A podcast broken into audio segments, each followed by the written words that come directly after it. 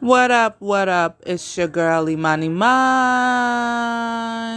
And you're listening to the real, the raw, the uncut.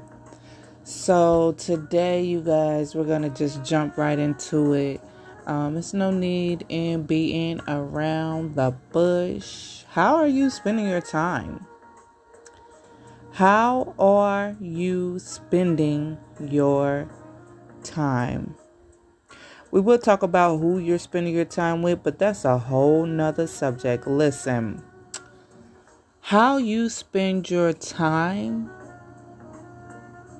is very important and it's really connected to the outcome and the I'm not gonna say speed because everything takes a little bit of time, but it, it, it plays a part in when you receive what it is that you're trying to um, receive and accomplish.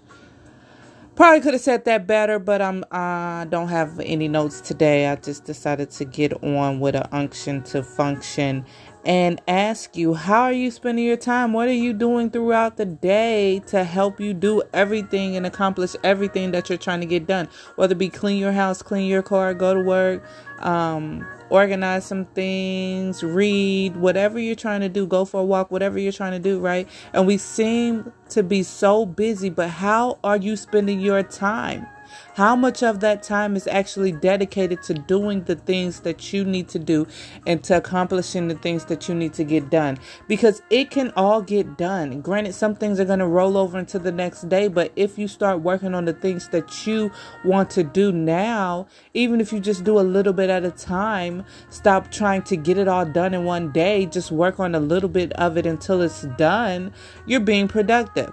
So, I'm going to ask you again. How are you spending your time?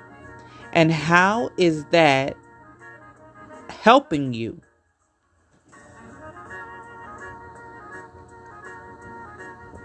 Oh, okay. Be blessed.